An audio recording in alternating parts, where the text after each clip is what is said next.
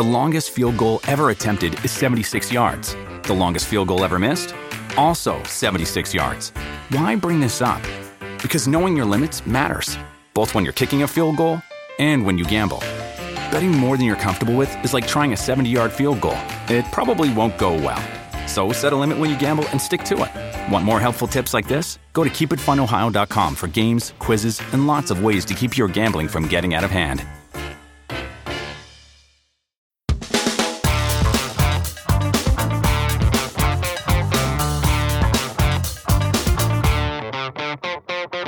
Exploring the creation of bilingual educational content for kids.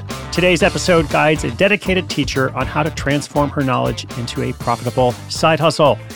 That's right, we're talking about side hustles because it is Side Hustle School. My name is Chris Guillebeau. Welcome. Thanks for tuning in wherever you are in the world, whatever you're up to.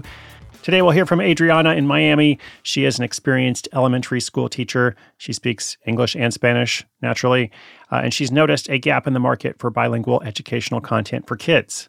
Inspired by the podcast, she's ready to take the leap into creating and monetizing her own educational materials and videos. So she's looking for some guidance how to kickstart this venture. How does she create content? How does she choose the right platforms? So many decisions you have to make once you have an idea. You have an idea, but then you're like, how do I actually get it out there? How do I market it? How do I reach the right people? And so on. And of course, as part of all of it, how do I monetize? Right? Uh, because again, it is Side Hustle School. We're about helping you make extra money this year. That's my goal. Thanks for tuning in today. Short, action packed episode, starting with the listener question right after this quick message from our sponsor.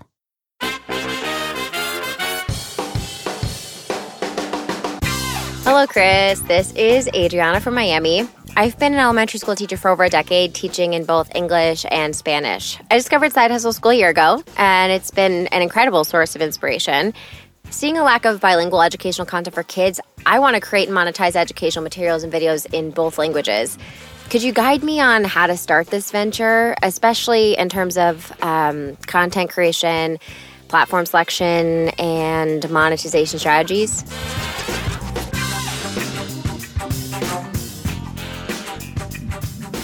Thank you, Adriana. So glad you are listening.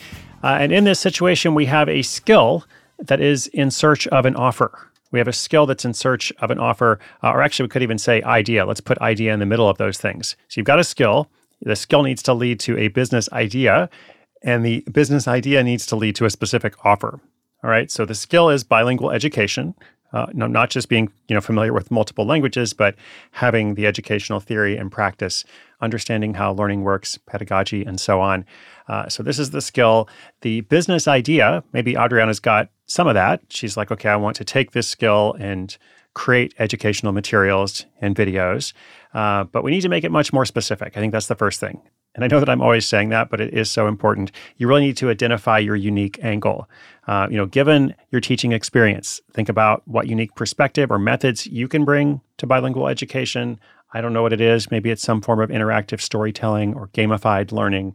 Uh, but you really need to think about what that is and who you want to reach. And then it's like, okay, now I can start creating videos because I know what I'm making and who I'm making it for, for whom I'm making it, let's say. Uh, so, in terms of, let's see, what did Adriana ask about specifically? Platform selection. Well, YouTube could be great for this, uh, especially since she mentioned videos. So, consider starting a YouTube channel devoted to bilingual education. I wouldn't think so much about monetization at first, even though, of course, we're going to get there, but I would think about building an audience. I would think about creating content, building an audience. I would do that for six months, let's say, you know, three to six months uh, before I even thought about monetization. I would build toward it. You could, however, also look at platforms like Teachers Pay Teachers. We've covered that a couple times in the podcast. You can make resources there that people download and pay for. Um, they're usually pretty affordable resources. So a lot of people don't make a ton of money there, but some some do. We've had some people making several thousand dollars a month. Uh, and then, of course, once we get to monetization, you have a couple of options. And I'll just pick a few of them here direct sales, ads and sponsorships, uh, and subscription model. Okay, and the first one's going to be the easiest, uh, especially if you don't have a huge following. Uh, direct sales. You're selling lessons plans, worksheets, activity guides, again through that platform Teachers Pay Teachers, or directly on your own website, which might be better if you are building a following on YouTube or, or similar. And then if you get enough of a following, you can look at the others ads and sponsorships uh, and subscription models. Sometimes people tend to fast track it and they're like, I'm going to have a Patreon, but they don't have enough followers. So they end up getting just a few supporters on their Patreon and it's kind of discouraging. So I wouldn't recommend you do that until you have a good following. So I would focus first on building the audience, then I would focus on the direct sales, creating products in response to the needs you're hearing as you're creating content and engaging with people. Uh, and there's much more we could say, of course, but I don't like to overwhelm our listeners. I want to give you a specific plan, a couple of things you can do right away. So hopefully I've identified that here. Adriana cheering you on, listeners cheering you on as well. Let me know what you're working on, what's going well, what's not, how I can be helpful. SideHustleSchool.com slash questions, or I'm on social media every day, of course. And uh, I hope you'll continue to listen. New episode every day. My name is Chris Guillebeau. This is Side Hustle School.